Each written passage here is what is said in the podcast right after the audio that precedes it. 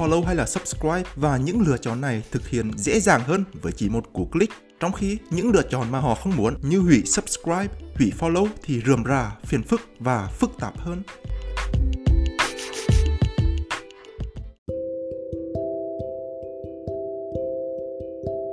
Xin chào tất cả mọi người, chào mừng trở lại với podcast của mình. Mình rất vui vì các bạn lại ở đây. Mỗi tập là một cơ hội để mọi người tiếp tục học hỏi và phát triển cùng nhau. Mình là Nguyễn Việt Linh và đây là podcast Đọc sách với Nguyễn Việt Linh. Ngoài việc đọc sách ra thì mình còn có thói quen là sử dụng Medium và Quora để đọc và học hỏi từ các bài blog hot trên đấy. Và hôm nay, mình muốn giới thiệu cho các bạn một bài blog có tính lan tỏa rất lớn trên Medium. Đó là bài Công nghệ đã thao túng tâm trí con người như thế nào Link bài viết gốc bằng tiếng Anh mình có đưa ở phần mô tả. Bài viết này là của một cứu nhà thiết kế sản phẩm từ Google. Và ở Google thì anh có nhiệm vụ nghiên cứu sự ảnh hưởng của công nghệ lên tâm lý và hành vi của người dùng. Bài blog này có tính lan tỏa rất mạnh, đã được gần 160.000 lượt vỗ tay trên Medium và mình thấy rất đáng để chia sẻ với mọi người. Hy vọng chúng ta sẽ học được điều gì đó hữu ích từ tập này.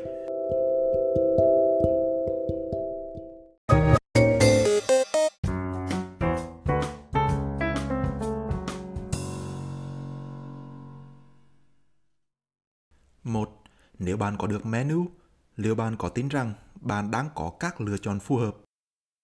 Văn hóa phương Tây được xây dựng xung quanh chủ nghĩa, cá nhân và tự do. Chúng ta nghĩ rằng mình đang có vô số các lựa chọn, trong khi chúng ta không nghĩ rằng danh sách các lựa chọn đó đã bị giới hạn ngay từ đầu. Khi mọi người vào nhà hàng được đưa ra một một thực đơn, họ hiếm khi hỏi cái gì không có trong thực đơn hay là tại sao họ lại đưa cho tôi những món này ngay từ đầu chứ không phải những món khác. Hãy tưởng tượng bạn muốn đi chơi với bạn tối nay và muốn tiếp tục tìm kiếm chỗ chơi đúng không ạ? Bạn mở Google Maps để tìm các đề xuất gần đó và xem danh sách các quán cà phê. Cả nhóm biến thành một đám nhìn chăm chăm vào điện thoại và so sánh các quán cà phê. Như vậy, Google Maps đã thay thế câu hỏi ban đầu của nhóm là tìm chỗ ngồi nói chuyện ở đâu bằng câu hỏi là ngồi quán cà phê nào. Cả nhóm sẽ rơi vào ảo tưởng rằng những gì Google Maps đề xuất sẽ cho chúng ta đầy đủ các lựa chọn để đi. Trong khi chỉ cần lướt qua xung quanh thay vì nhìn xuống điện thoại, cả nhóm có thể thấy công viên bên kia đường hay một quán cóc sát ngay cạnh. Ngay từ đầu, chúng ta giả định rằng điện thoại và công nghệ luôn là cái menu hữu ích nhất để lựa chọn. Chúng ta dễ dàng lạc lối với những giả định kiểu như là tối nay mình nên rủ ai đi chơi là trở thành một cái danh sách chỉ dành cho những người gần đây đã liên lạc với mình, đúng không ạ? Những gì đang xảy ra trên thế giới sẽ trở thành một cái danh sách, một cái menu chỉ dành cho cái new feed trên Facebook và hoặc là Twitter. Khi chúng ta thức dậy vào buổi sáng và lật điện thoại để xem danh sách các thông báo, nó đã thay thế các trải nghiệm của thức dậy vào buổi sáng thành một thực đơn, thành một cái menu của tất cả những điều, những tính tức tôi đã bỏ lỡ khi ngủ. Bằng cách định hình các menu cho chúng ta, các công nghệ đã chiếm lĩnh cách chúng ta ý thức về menu, về sự lựa chọn của mình và thay thế chúng bằng các sự lựa chọn mới.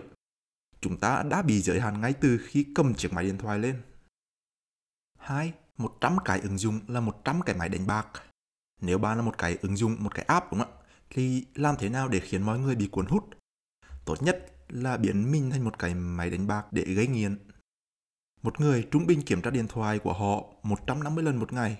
Tại sao chúng ta làm việc này? Có phải chúng ta đang có ý thức về việc này hay là không? Cái chiêu thức tâm lý số 1 của trò cờ bạc đó chính là hãy luôn luôn tạo ra những phần thưởng luôn luôn biến động. Có nghĩa là gì?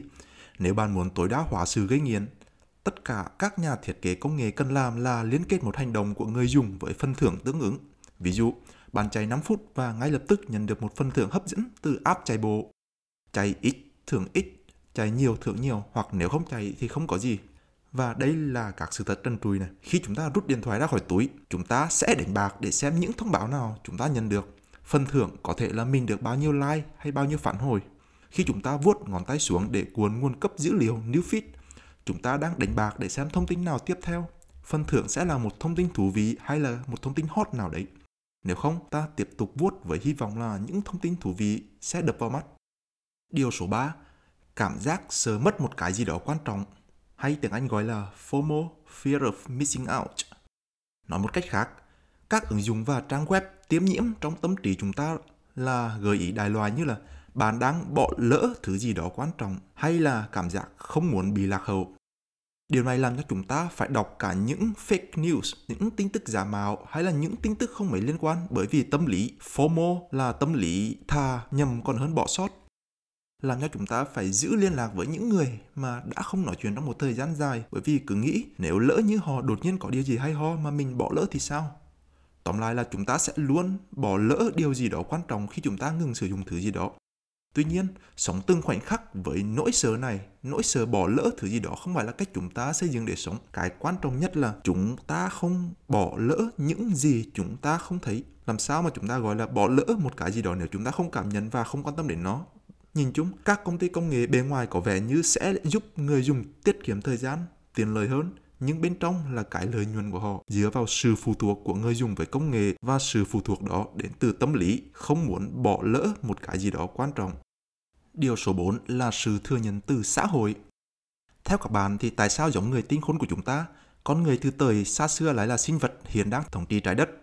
Con người thì không khỏe bằng voi ma mút hay là sư tử được. Cái lý do ở đây chính là khả năng hợp tác tập thể với một số lượng cá thể lớn có thể lên đến hàng nghìn cá thể của con người đã giúp chúng ta từ một giống loài không có gì nổi bật trở thành một kẻ thống trị. Vì thế, đối với giống người tinh khôn của chúng ta, nhu cầu thuộc về, nhu cầu được tập thể chấp nhận hoặc đánh giá cao trong cộng đồng là một trong những động lực cao nhất của loài người. Tất cả chúng ta đều dễ bị tổn thương trước những sự thừa nhận đó, sự công nhận của xã hội. Nhưng bây giờ, sự chấp thuận xã hội của chúng ta nằm trong tay các đại gia công nghệ. Ví dụ, khi mình được gắn thẻ, tác ảnh bởi bạn của mình, mình cứ tưởng ông bạn A nào đấy đã đưa ra một suy nghĩ có ý thức để gắn thẻ mình. Tuy nhiên, thực tế, ông A đó có thể chỉ phản hồi lại đề xuất của Facebook, chứ không phải là suy nghĩ của cậu ta. Và đó cũng là cách Facebook điều khiển nhu cầu được thừa nhận từ xã hội của chúng ta. Điều tương tự cũng xảy ra khi chúng ta thay đổi ảnh đại diện.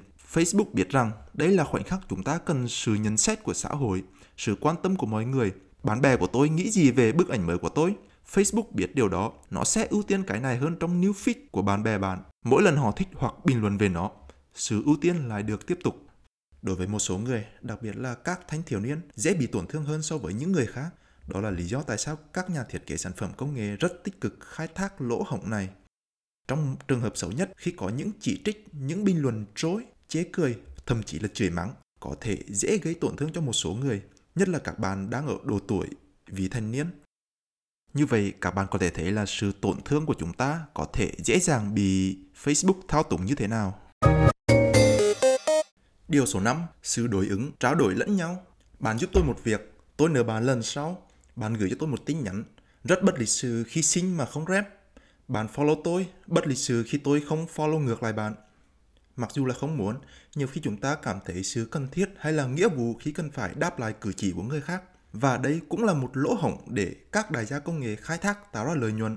Giống như Facebook, mạng xã hội LinkedIn khai thác sự bất cân xứng trong nhận thức LinkedIn là một mạng xã hội cho công việc và cho nghề nghiệp. Khi bạn nhận được lời mời từ ai đó để kết nối, bạn tưởng người đó đưa ra lựa chọn có ý thức để mời bạn, nhưng mà thực tế họ có thể chỉ vô tình trả lời danh sách gợi ý của LinkedIn. Nói cách khác, kết nối thêm một người khác này là vô thức và LinkedIn biến những xung động vô thức của bạn thành một nghĩa vụ xã hội mới mà hàng triệu người cảm thấy bắt buộc phải trả nợ. Để chấp nhận hoặc từ chối lời mời thì chúng ta cũng phải truy cập Facebook hoặc LinkedIn là nhiều lần. Và đó là lúc mà lợi nhuận được sinh ra cho các đại gia công nghệ, các ứng dụng được thiết kế và xin lời dựa vào các tương tác qua lại vô hạn như thế. 6. New feed vô hạn và autoplay video một cách khác để thao túng mọi người là tiếp tục giữ cho người dùng tiêu thụ nội dung, ngay cả khi người dùng có vẻ đã bị quá tải thông tin. Như thế nào? Đơn giản là vô hạn hóa những trải nghiệm hữu hạn. Lấy một trải nghiệm có vẻ như hữu hạn và sau đó biến nó thành một dòng chảy không đáy vô hạn. Newsfeed được thiết kế để luôn luôn tự động làm mới, để giữ sự tương tác của chúng ta. Đó cũng là lý do tương tự tại sao các trang web video như Netflix, YouTube tự động phát video tiếp theo sau khi đếm ngược thay vì chờ chúng ta đưa ra lựa chọn có ý thức. Đó là vô hạn hóa những nội dung hữu hạn. Một phần lớn lưu lượng truy cập trên các trang web này được thúc đẩy bằng cách tự động phát nội dung tiếp theo. Các công ty công nghệ thường cho rằng họ chỉ giúp người dùng xem video họ muốn xem dễ dàng và thuận tiện hơn, trong khi mục đích chính là phục vụ lợi ích kinh doanh của họ. Bởi vì việc tăng tương tác của người dùng là một loại tiền tệ mà các công ty đó cạnh tranh. 7. Sự gián đoạn tức thời Các đại gia công nghệ biết rằng các tin nhắn làm gián đoạn mọi người ngay lập tức sẽ làm cho mọi người trả lời nhanh hơn so với email. Vậy nên, Facebook Messenger hoặc WhatsApp sẽ thiết kế hệ thống nhắn tin và hiển thị hộp trò chuyện để làm gián đoạn người nhận ngay lập tức thay vì giúp người dùng tôn trọng sự tập trung. Nói cách khác, Đối với họ, gián đoạn người dùng chính là lợi nhuận. Vấn đề là gây ra hàng tỷ gián đoạn không cần thiết mỗi ngày. Gián đoạn quá nhiều người dùng sẽ phá hỏng những sự tập trung toàn cầu, sẽ gây thiệt hại cho các doanh nghiệp khác. Có lẽ chỉ có các công ty như Facebook là sẽ mỉm cười khi chúng ta mất tập trung mà thôi. Điều số 8. Kết hợp lý do của người dùng với lý do của họ. Một cách khác, các app điều khiển trí não chúng ta là khi chúng ta cần thực hiện một nhiệm vụ nào đó cần phải truy cập một cái ứng dụng.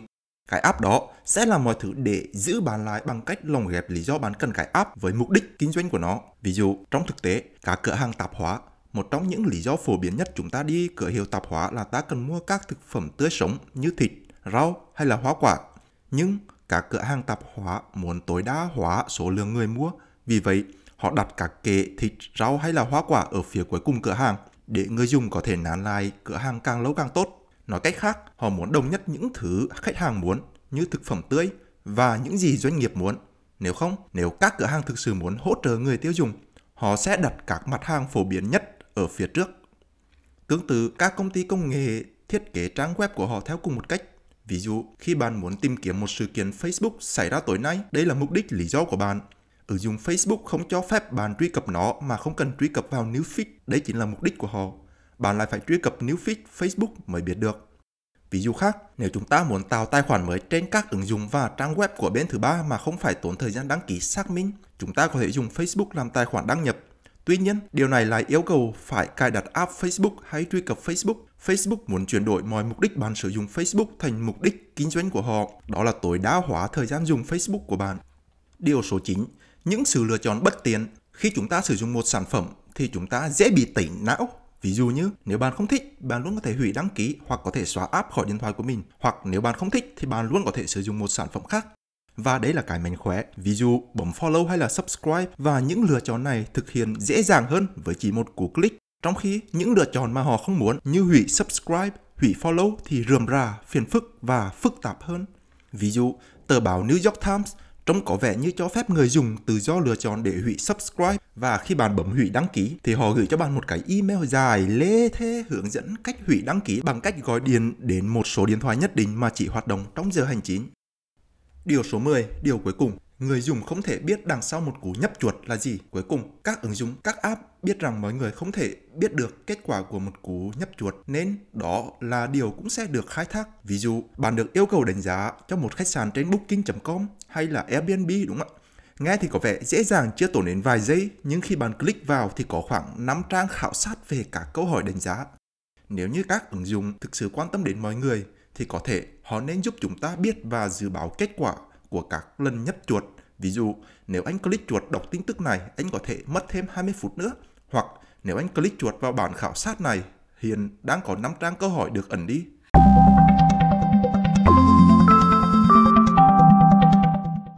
Cảm ơn mọi người rất nhiều khi các bạn tiếp tục lắng nghe.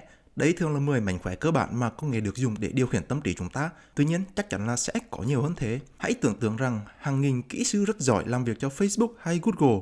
Mỗi ngày đều có một ý tưởng mới, phát minh ra những cách mới để thao túng tâm trí người dùng. Cái chúng ta cần đơn giản chỉ là một hệ sinh thái công nghệ để đặt giá trị của chúng ta lên hàng đầu, chứ không phải là một hệ sinh thái bằng mọi cách kích hoạt những xung động gây nghiền trong bộ não của chúng ta. Và những câu hỏi mình muốn đặt ra là liệu quyền tự do cá nhân của chúng ta có thực sự là tự do hay không? Có phải các ứng dụng còn hiểu rõ con người chúng ta hơn cả bản thân chúng ta hay không trong một thế giới công nghệ đầy sự thao túng ngày nay? Cảm ơn các bạn rất nhiều. Mình hy vọng các bạn thích thú và có thêm những nhận thức rõ ràng về ảnh hưởng công nghệ có thể đã thao túng làm cho chúng ta có những quyết định không phải là xuất phát từ chính bản thân. Mình rất biết ơn mỗi tập là một cơ hội để học hỏi và phát triển với các bạn. Mình rất mong chờ phản hồi của các bạn. Hãy subscribe, rate và review. Hẹn gặp lại mọi người ở các tập tiếp theo. Hãy tiếp tục phát triển, tiếp tục học hỏi và hãy là những kẻ xuất chúng.